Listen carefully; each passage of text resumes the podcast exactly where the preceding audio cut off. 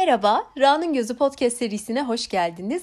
Bugün aşırı felsefik bir bölüm kaydedeceğim. Elimde John Gray'in Kedi Felsefesi, Kediler ve Hayatın Anlamı diye çok tatlı bir kitabı var. Kitabın kapağına da ayrıca bayıldım. Böyle oturup e, patisini çenesine koymuş düşünen bir kedi e, resmi var. Merak edenler Google'layabilir ya da benim Instagram sayfamı açıp bakabilirler. Ben bu kitabı ilk elime aldığım zaman beklentim birazcık daha light, böyle gündelik, mizahi şeylerden oluşan bir kitap gibi. Nedense öyle hayal ettim belki kapağından. Ee, yani nispeten ince de bir kitap ama içi o kadar sağlam felsefik bilgilerle, tarihsel bilgilerle dolu ki yer yer beni şaşırttı ve normalde böyle bir saatte, iki saatte üzerinden geçip okuyacağım bir kitap gibi görünse de elimde uzun süre kaldı. Böyle sindire sindire okudum diyebilirim. Şimdi ben her zaman olduğu gibi kitaptan ilgimi çeken, altını çizdiğim bazı bölümleri seslendireceğim ve kitabın sonunda da birazcık kedigillerden bize tavsiyeler gibi bazı maddeler var. Onları seslendireceğim ve üzerine sesli bir şekilde düşüneceğim. İnsan denen hayvan öngörülebilir trajik ve bazen de absürt sonuçlara yol açabilse de olmadığı bir şey olmaya çabalamaktan asla vazgeçmez. Kedilerin böyle bir çabası yoktur. İnsan hayatının büyük bir bölümü bir mutluluğa ulaşma mücadelesidir. Kediler içinse mutluluk esenliklerine yönelik fiili tehditler ortadan kalktığında döndükleri olağan ruh halidir. Birçoğumuzun kedileri sevmesinin başlıca nedeni de bu olabilir. İnsanların normalde erişemedikleri bir saadet onların doğuştan hakkıdır. Şimdi her ne kadar buradaki bu fikre katılsam da benim e, bunları okurken şöyle bir şey geçti zihnimden. Bence bazen kelimelere e, böyle sıkışıp kalıyoruz. E, ne demeye çalışıyorum? Burada diyor ya işte e, mutluluklarına, esenliklerine yönelik tehditler ortadan kalktığı zaman yani normal şartlar altında o mutluluk hali zaten onun normal ruh hali. Ama burada söylediği şey mutluluk değil de sanki böyle bir okey olmak, o anla kendinle okey olmak, barış içinde olmak, huzur içinde olmak. Hani bu İngilizce'de peace e, kelimesi sanki bunu daha çok karşılıyor gibime geliyor. Yani mutluluk ne demek? Önce aslında bunları tartışırken, konuşurken, düşünürken önce kendimize bunu anlatmamız bize yardımcı olabilir. Ben mutluluk derken ne demeye çalışıyorum? Yani mutlu insan kim? Zıplayan, oynayan, çok heyecanlı, kıpır kıpır falan mı böyle sürekli bir aktivite halinde bir şeylerle ilgilenen bir kişi mi? Yoksa sakince koltuğunda e, işte pencereden dışarıyı izleyerek kendiyle okey olan, bir şeyin peşinde olmayan, huzur içindeki kişi mi acaba? Ya ben bunları bir düşünürüm deyip ikinci notuma geçeyim. Öz bilinç, acı verici deneyimleri farkındalığın erişemediği bir köşesine durmaksızın itme çabasıyla insan aklını bölmüştür. Bastırılmış acı, hayatın anlamına ilişkin soruları akla getirerek adeta onu zehirler. Buna karşılık kedi aklı bir ve bütündür. Acı çekilir ve unutulur. Sonra yaşama sevinci geri döner. Kediler yaşamlarını sorgulama ihtiyacı duymazlar. Zira hayatın yaşamaya değer olduğundan şüpheleri yoktur. Felsefenin nafile yere dindirmeye çalıp çabaladığı bitmez tükenmez huzursuzluğun kaynağı insanın öz bilincidir. O zaman öz bilincimizi geri alarak ya şimdi şaka bir tarafa burada bahsettiği şey çok kıymetli özellikle acı çekilir ve unutulur ve sonra yaşama geri dönüyorlar. Ben bunu bizzat e, Kamuf'ta yaşamıştım. Hatta farklı bölümlerde kendisine özel yaptığım bölümde de anlattım diye hatırlıyorum. E, Kamuf'un e, sebebini bilmiyorum ama e, kısırlaştırmadan önce doğum yaptığı zaman yavruları yaşamıyordu ve son şahit olduğum doğumunda inanılmaz üzülmüştü, inanılmaz ağlamıştı. Günlerce bir şey yiyip içmedi, depresyona girdi falan. E, ve ben çok üzülmüştüm. Sonra işte doktorla konuştuk, kısırlaştırdık derken derken yani kamuf hayata geri döndü zaten. Birkaç gün sonra geri döndü. Ama ben kamufa her baktığımda o acılı bir anne evlatlarını kaybetmiş falan gibi kendi üstüme transfer etmiştim o acıyı. Sonradan bunu kendime hatırlattım. Dedim ki Rasel'in kamuf hayata geri döndü.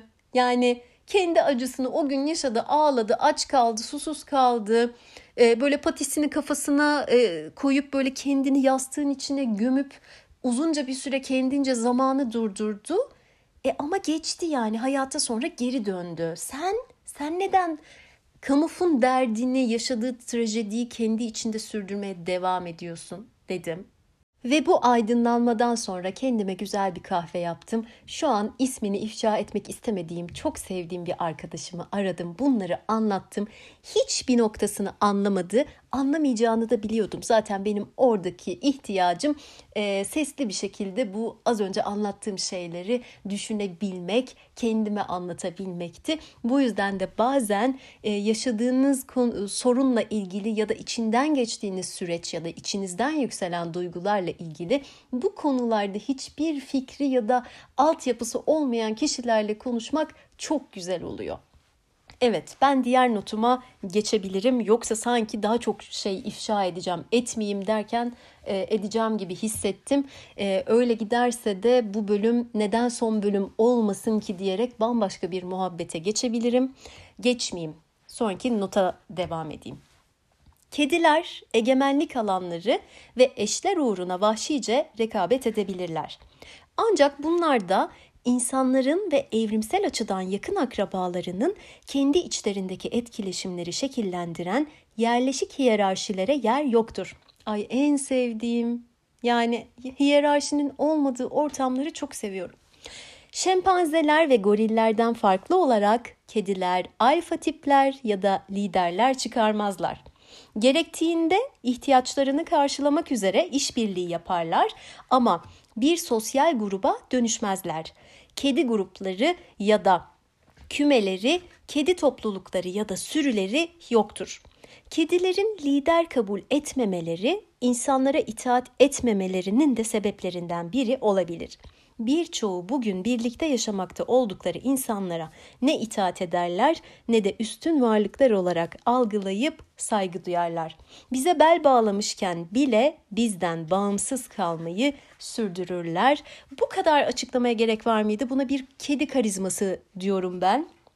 Ee, özgür birer varlıklar aslında e, biz neden öyle olmayalım ki sorusunu belki bize hatırlatmak için de böyle bir duruş sergiliyor olabilirler diyeceğim ama çok da umurlarında olduğumuzu da zannetmiyorum. Bu sadece bizim zavallı bir çıkarımımız olabilir. E, kendime laf soktum az önce. Olsun sonuçta kedi olmadığım için böyle şeyler yapabilirim. E, ama kedi olmadığımı da kim kanıtlayabilir deyip sonraki nota geçeceğim. Çünkü üstüne çok konuşmama gerek yok yani. işte liderle, hiyerarşiyle, seçimle, şunla bununla uğraşmıyorlar. Yok o alfaymış, bu betaymış, ben bir alfa kedi severim, ben bilmem ne severim. Yok böyle bir şey yok yani. Ama aynı kedinin bazen kendi içinde geçişleri oluyor. Yani böyle biraz eziklik e, yaşayabiliyor. Başına gelen şeylerle ilgili hafif bir sahtekarlık, bir oyunbazlık varsa e, sana böyle itaat ediyormuş gibi, senin her dediğini yaparmış gibi triplere girebiliyor falan ama o kendi içinde yani o diğerleriyle bir hiyerarşi e, sisteminde değil. Mutluluk insanlar için yapay bir ruhsal durumken kediler için onların doğal halidir. Doğalarına aykırı bir ortamın içinde sıkışıp kalmadıkları sürece asla kedilerin canı sıkılmaz. Can sıkıntısı kişinin kendisiyle yalnız kalma korkusudur. Kediler kendileri olmaktan mutludurlar. İnsanlarsa kendilerinden kaçarak mutlu olmaya çalışırlar demiş. E, kitapta buna çok güzel bir bölüme ayrılmış. Yani insanın canının sıkılması, kendi kendine e, kalamaması, sürekli oyalanmaya çalışması falan filan çok güzel aktarılmış. Hatta birçok filozoftan da alıntılar var kitapta bunlarla ilgili. Mesela Pascal'ın şu sözü üzerinde de bayağı e, uzun uzun durmuş. İnsanların bütün mutsuzluğu tek bir şeyden kaynaklanır. Bir odada sessiz sakin durmayı becerememelerinden. Aslında belki de bu böl- e, bu podcast'te üzerinde durduğumuz çokça kavram, çokça konsept, kitap, e, işte terapi çeşidi, yaklaşım falan yani hepsinin ortak bir noktası varsa e, buna bu yaratıcılık da dahil, işte o dahi insanların, çok iyi sanatçıların ritüelleri falan hepsi hepsi dahil. Bir tane maddede buluşsalar sanırım bu maddedir kendiyle kalabilmek. Zaten o kendinle kalabilmenin içinde de aslında birçok şey var. Kendinle kalabiliyorsan zaten kendine yakınlaşabilen, kendiyle dost olabilen, e, kendini kabul edebilen bir insana dönüşüyorsun. E, o da zaten birçok şeyin kapısını açıyor. Derdin varsa daha rahat, daha sistematik çözebiliyorsun. E, yardım isteme konusunda kendine cesaret verebiliyorsun gibi gibi bir sürü bir sürü tarafı var. E, o yüzden e, aslında bizim için çok ideal bir durumu simgeliyor kediler. Yani eğer onunla uğraşan bir düşman yoksa, eğer bir şeyle uğraşmıyorsa falan, bir derdi yoksa, sağlık durumu yerindeyse zaten böyle canı sıkılmıyor, takılıyor, izliyor, oturuyor, uyukluyor falan filan. Oyalanma konusunda insanlar ve kediler zıt kutuplardadır kendilerine dair bir imge oluşturmamış olan kediler günün birinde varlıklarının son bulacağı gerçeği karşısında ilgilerini dağıtıp kendilerini oyalamaya ihtiyaç duymazlar. Bunun sonucunda da zamanın çok hızlı ya da çok yavaş geçtiği kaygısı duymadan yaşarlar. Kediler eğer avlanmıyorlar, çiftleşmiyorlar, bir şeyler yemiyorlar ya da oyun oynamıyorlarsa uyuyorlardır onları devamlı eylem halinde olmaya zorlayan içsel bir ıstırap hissetmezler. Bu çok büyük bir huzur ve rahatlık bence çünkü zaman zaman e, çok konu olan, çok önüme gelen bir şey. Yaratıcılık, verimlilik, etkili olmak, bir şeyler ortaya koymak falan bunların hepsi çok güzel şeyler ama bazen e, sanki böyle şeyler ortaya konulmadığında, sürekli bir eylem halinde olmadığımızda sanki bir işe yaramamışız, o günü boşa geçirmişiz, bugün hiçbir şey yapmadım falan gibi yargılara varabiliyoruz. Halbuki e, mesela e, sadece zihin ve beyin tarafından konuşacak olursak beynimizin buna ihtiyacı var. Beynimizin durmaya, biraz karanlıkta beklemeye, e, beyin aktivitesi ya da yaratıcılık açısından da ihtiyacı var. Yani sen ayaklarını uzatıp eline kahveni alıp e, YouTube'da, Netflix'te herhangi bir yerde şöyle seni oyalayacak, böyle önünde akıp gidecek, beynini de çok yormayacak bir şey açtığın zaman aslında hiçbir şey yapmıyor falan değilsin. Ya birincisi e, sakin, keyifli zaman geçiriyorsun, kendinle kalıyorsun. İşte ve e, uğraşman gereken, yaratman gereken şeyler konusunda da bir durma halindesin. Yani o an eylem halinde bir şey üretmiyor olabilirsin ama yani arka plan öyle çalışmıyor bence. Orada biraz şey de var. Kendini çok yargılamak ve kendine çok yüksek ideal hedefler, mükemmel hedefler koymak ya da e, işte üreten, çalışkan, anlamlı hayat yaşayan insan nasıl olmalı sorusuna kafada çok net kalıplar varsa o, o zaman da yine kendimizi çok yargılıyor olabiliyoruz. Vazgeçebileceğimiz yüklerimizden biri mükemmel bir hayatın mümkün olabileceği fikridir. Bu hayatlarımızın kaçınılmaz biçimde yetersiz ya da kusurlu olduğu anlamına gelmez. Aksine hayatımız her türlü mükemmellik fikrinden daha zengin ve daha anlamlıdır. İyi hayat yaşamış olabileceğimiz ya da yaşayabileceğimiz bir hayat değil, hali hazırda sahip olduğumuz hayattır. Bu konuda kediler bize öğretmenlik yapabilirler. Zira onlar yaşamadıkları hayatlara özlem duymazlar. Çünkü bir kedinin yaşayamadığı ya da yaşamadığı hayat diye bir şey yoktur. Kimse umrunda değildir. Eğer bir çiftleşme ya da hormonal bir durum söz konusu değilse başka bir kediyi izlemez, takip etmez, umrunda olmaz. En fazla eğlencelik birazcık oyun oynar, o kadardır.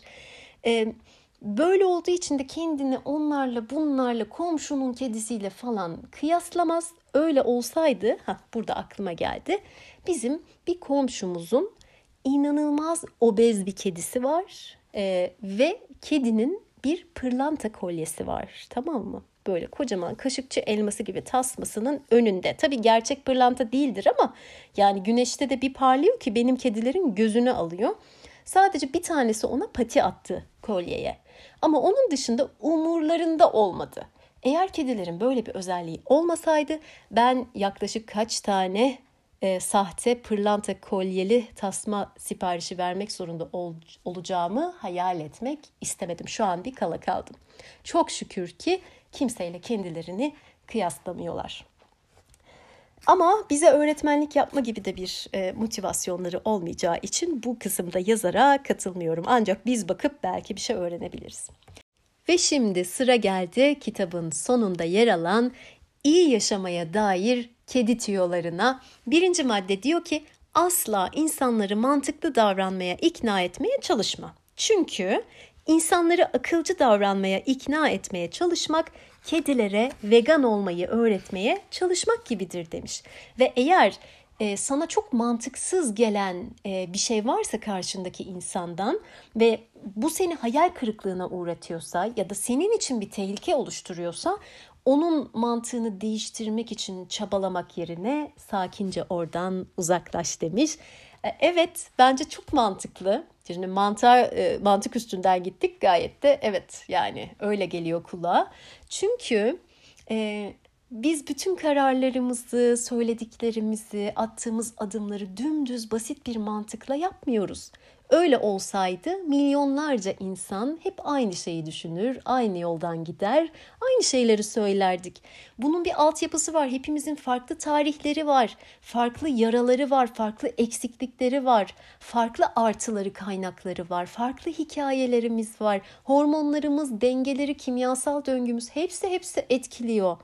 Evet yani sen karşımda oturduğunda bana çok mantıksız gelen bir şey söyleyebilirsin. Öyle bir karar alabilirsin ama sen sorarsan ben sana fikrimi söyleyebilirim. Öyle bir yetkim varsa ortaya bir fikir e, ya da bir yorum koyabilirim. Ama sonrasına karışamam. O kadar da hani haddini aşmak falan olur. Hoşuma gitmiyorsa, bana iyi gelmiyorsa, benim için bir tehdit oluşturuyorsa sakince oradan ayrılmayı tercih edebilirim. E, kimi ortamlarda ghosting deniliyor buna ki ayıp bir şey olarak tanımlanıyor ama bence yerinde ve ihtiyacı karşılayan ghosting bence iyidir ya. Boş ver. Neyse ikinci madde. Yeterli zamanın olmadığından yakınmak aptalcadır. Eğer yeterince zamanın olmadığını düşünüyorsan zamanını nasıl geçireceğini bilmiyorsun demektir. Ama bize zaman yönetimi mi anlatmaya çalışıyorsun şu an? Amacına hizmet eden şeyler yap ve yapmaktan keyif aldığın şeyi sırf o şeyin kendisi için yap. Evet, Csikszentmihalyi'ye de burada bir referans verir gibi olmuş. Tamamen akışta olacağın şeyler yap diyor. E, hayat böyle bir şey değil arkadaşlar. Yani sürekli akışta olacağız diye bir şey yok ama yani belli bir kısmında akışta olursak çok iyi olur. Yani belli derken önemli bir kısmında. Böyle yaşayınca bolca zamanın olduğunu göreceksin. Şimdi evet bakış önemli. Zamanı yönetmek, doğru planlamak, bazı şeyleri öngörebilmek, önlem alabilmek falan önemlidir. Ama o konuda da insanın kendi üstünde çok baskı yaratmaması gerekiyor. Ben önce şunu sorarım. Yani şikayetçi misin bu durumdan? Yani yoksa sohbet arasında ay zaman nasıl geçiyor bilmiyoruz işte günler haftalar geçiyor falan deyip kahveni yudumlayıp diğer konulara geçiyor musun? Yani ne kadar rahatsızsın zaten çok rahatsızsan e, duramazsın. e, evet. Çektiğin acıda anlam arama. Eğer mutsuzsan ıstırabında teselli arayabilirsin ama bu kez de onu hayatının anlamı haline getirme tehlikesiyle karşılaşırsın. Ay ne kadar uzun cümle. Sana diyor ki e, drama queen olma, drama yapma, yapışma. E, daha detaylı bilgi için e, benim Bermuda Drama Üçgeni bölümümü dinleyebilirsin. Daha önce dinlediysen ve hala ihtiyaç duyuyorsan tekrar dinleyebilirsin. Böyle de araya ürün yerleştirdim. Yani burada söylemek istediği şey acılarına yapışma, bağlanma, En önemlisi de bağlananlardan da uzak dur. Bu kısım önemli. Başkalarına kayıtsız kalmak kendini onları sevmek zorunda hissetmekten iyidir. Yine çok kibar bir cümle kurmuş. Ee, diyor ki yani içinden gelmiyorsa kimseyi sevmek zorunda ya da öyleymiş gibi göstermek zorunda değilsin. Kayıtsızlık anahtardır. Kayıtsızlık bazen e, senin için birçok kapıyı aynı anda açabilen bir anahtardır ve senin buna hakkın var. Herhangi bir sınırı aşmak, saygısızlık yapmak, başkasına zarar vermek gibi şeyleri içermiyorsa ki umarım öyledir. E, senin her şeye ve herkese karşı kayıtsız kalmaya hakkın vardır. Bu durumu başkaları kaldıramayabilir ama bu da senin sorunun değildir. Mutluluğun peşinden koşmayı unut. Böylelikle ona kavuşabilirsin. Yine çok romantik bir cümle yazmış. E, bunu zaten biliyoruz yani hani artık e, bu bölüme kadar gelenler herhalde pozitif psikoloji ve mutluluk avantajı bölümünü de dinlemiştir yahu. Hatta Sean Ecker'ın mutluluk avantajı kitabını da okumuştur. Bence okusun. Evet. Hayat bir hikaye değildir. Bu benim burada en sevdiğim madde oldu. Eğer hayatını bir hikaye olarak algılarsan onun sonunu yazma hevesine kapılabilirsin. Oysa yaşamının nasıl sonlanacağını ya da sondan önce neler olacağını henüz bilmiyorsun. En iyisi yazılı metni bir kenara bırak. Yazılmamış hayat uydurabileceğin her türlü hikayeden daha yaşamaya değerdir. Şimdi hem katılıyorum hem katılmıyorum çünkü hepimiz kendi hikayemizi yaşıyoruz ama adına yine belki kelimelere sıkıştık. Hikaye değil, başka bir şey de diyebiliriz. Ya hayat ya işte ama hepimizin kendine özgü biricik hikayeleri var. Ha belki şöyle diyebiliriz. Hayat birçok hikayenin birleşmesinden oluşabilir. Yani ben burada oturup diğer bölümlerde yaptığım gibi bir sürü hikaye anlatıyorum. Yani tek bir hikaye ya da formatı sabit olan bir hikayeden bahsetmiyoruz. Yani macera, dram, mizah falan böyle tanımlayamayız ki hepsinin içinde olduğu bir şey. Ama burada şuna katılıyorum. Ee, bir giriş, gelişme, sonuç böyle hani daha teknik hikaye yazarlığı gibi bakarsak orada fail edebil yani şey yapabiliriz gerçekten hayal kırıklığına e, sebep olabilir. Çünkü neden?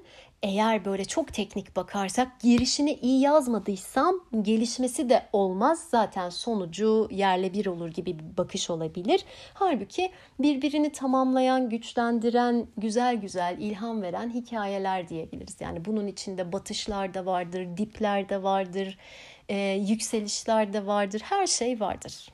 Evet, çeşitlilik ve kapsayıcılık diyerek ben bu maddeyi kapatırım. Karanlıktan korkma çünkü nadide şeylerin pek çoğu gecenin içinde saklıdır. Ay bu şey gibi oldu. Teyzelerin Facebook paylaşımı gibi. Ay neyse. Ee, şey ben ne diyordum? Evet Şimdi hemen e, biyolojik ve hatta e, akademik bir yere bağlayacağım. E, Leonard Milodinov'un Elastik diye bir kitabı vardı ki bu podcast serisinde de bir bölümü mevcuttur. Orada da beynin karanlık enerjisinden bahsediyordu. Yani bizim karanlığa ihtiyacımız var. Kendi içimizdeki bazı şeyleri aydınlatmak için. Yani e, bu yüzden e, kendimize karanlıkları serbest bırakalım korkmayalım. En azından içinden geçmeye cesaret edelim. Ya da şöyle de bir fikrim var. Bunu hem gerçek hem mecazi olarak söylüyorum. Yani böyle bütün ışıkları açmak yerine bir tane mum yakabiliriz mesela. Hani hafif ortamı loş e, yapabiliriz. İçeride ve dışarıda. Bu da bir deneme olabilir. Evet az önceki şeyi iyi toparladım gibi hissediyorum. Uyumanın keyfi için uyu. Uyandığında daha çok çalışabilmek uğruna uyumak acınası bir yaşam biçimidir. Keyif için uyu, kar için değil. Az önce anlattığım şu bugün hiçbir şey yapmadım, boşa geçti falan tripleri de zaten hani bu maddeye çok uyuyor. Bir de şey vardır. Uyumam lazım, uyumam lazım. Yarın erkenden işte koşuya çıkacağım, şunu yapacağım falan dediğin zaman mesela saat 1 olur, 2 olur, 3 olur. Şu an dinleyen birçok kişinin gülümsediğini buradan hissedebiliyorum e, gerçekten bir şeyi onun hatırı için yapmak, uyumayı uyumak için, yemeği yemek için, işte oturmayı oturmak için neyse çok büyük de bir lüks yani. Umarım dinleyen herkesin bunu tatma fırsatı olur. Seni mutlu etmeyi vaat eden kişilerden uzak dur. Evet, sadece kişilerden değil, ürünlerden, şirketlerden 3 adımda size şunu vaat ediyoruz. Bilmem kaç günde şu kadar ödem attırıyoruz falan gibi şeyler hayatın her alanında var ve uzak durmak lazım. Bileklerinize bilmem ne yağ karışımı sürerseniz kocanız sizi hiç bırakmaz tarzı şeylere kadar gider. Ay kabus gibi. Neyse işte yani bence herkes anladı. Ve son madde eğer biraz olsun kedice yaşamayı öğrenemiyorsan hiç vicdan azabı duymadan insanın oyalanma dünyasına geri dön. Kedice yaşamak, yaşadığın hayatın ötesinde bir şey istememek demektir. Bu da teselliler olmadan yaşamak anlamına gelir ve bu durumu kaldırabilmek senin için çok zor olabilir. O takdirde miadını doldurmuş bir dini benimse, tercihen bol ritüelli olsun. Olur da kendine uygun bir din bulamazsan sosyal yaşama vur kendini. Romantik aşkın heyecanı ve hayal kırıklıkları, paranın ve hırsların peşinde koşmak, siyasetin oyunları ve güncel haberlerin uğultusu çok geçmeden her türlü boşluk hissini def edecektir. Evet, e, oyalanmanın da yollarını çok güzel anlatmış. Ama ben burada yani şaka bir tarafa burada çok güzel tabii yani e, mizahı kullanıyor ama şöyle düşünüyorum. Evet az önce üzerinden geçtiğimiz maddeler çok güzel. İşte bu farkındalıklar kendinle kalmak, kendi ritüellerinin olması, okumak, yazmak, çizmek, üretmek, akışta olmak ama her zaman bunun için uygun olmak zorunda değiliz. Bazen canımız e, hiçbir şey yapmak istemeyebilir. E, oyalanmak isteyebilir. Oyalanmak sana hizmet edebilir. Çünkü çok zor günlerin içinden geçiyorsan, e, çok zor e, duygusal şeyleri kaldırmak ve yaşamak durumundaysan bazen kendine zaman verip işte e, bir kendini bir diziye kaptırıp kendini başka şeylerle oyalayıp sonra onlarla uğraşman gereken anlara daha güçlü, daha sakin, daha dinlenmiş bir şekilde de dönebilirsin. Bence kendimize bu hakkı ve alanları açmak zorundayız. Yani kendimize karşı görevimiz gibi bir şey. Orada önemli olan şey ne? Az önce verdiğim örneklerde. Evet zaman zaman kaçış noktalarımız olur. Nasıl? Ofiste çok yoğun toplantılar üst üste gelip çalışırken en sevdiğimiz iş arkadaşımıza şey demiyor muyuz? Hadi ya birer kahve alıp şu ağacın altına geçelim bahçeye falan. Yani ben çok diyorum. E, çünkü diyelim zaten. Ya da böyle çok yoğun bir sosyallikten bile yani böyle kalabalık bir ortamda bile yine sevdiğin e, kafa dengi bir arkadaşınla biriyle ya hadi gel birazcık hava alalım bir şey içip geri dönelim falan demiyor musun? Diyorsundur yani. E bu da aynı şey. Önemli olan bunun senin hayatına eşitlenmemesi. Yani senin hayatının işte dizi örneği verdim. Senin hayatın ya da boş zamanların eşittir sadece bir ekrana bakmak olmasın. O zaten başka bir bağımlılık yani oyalanmanın ötesi gibi bir şey oluyor. O yüzden bence hiçbir şeyden korkmayalım. Aynı bu benim sezgisel beslenme e, sempatim gibi. Orada da şey vardır yani yasaklar listesi yoktur. Düşman besinler yoktur. Bunlar öldürür, bunlar bilmem ne yapar, bunlar kilo aldırır falan gibi bir şey yoktur. Gerçekten açsan ve canın istiyorsa yersin ve zaten hiç kimsenin canı işte devasa bir tepsi e, pizza istemez ya da kocaman işte 85 kişilik cheesecake istemez yani. Zaten gerçekten kendini dinleyerek yiyorsan o yani yediğin kadarını yersin artan kalır. Diğer bütün konularda da böyle bence. O sezgiyi yakalamak, e, sezgiyi takip etmek ve ondan aldığın cevapları dinleyerek ilerlemek zaten sana her zaman daha net, daha güzel ve daha faydalı cevapların gelmesine yol açacaktır diye düşünüyorum. Sadece düşünmüyorum, şahitlik de ediyorum hem kendi hayatımda hem etrafımdaki böyle yakınlarımda.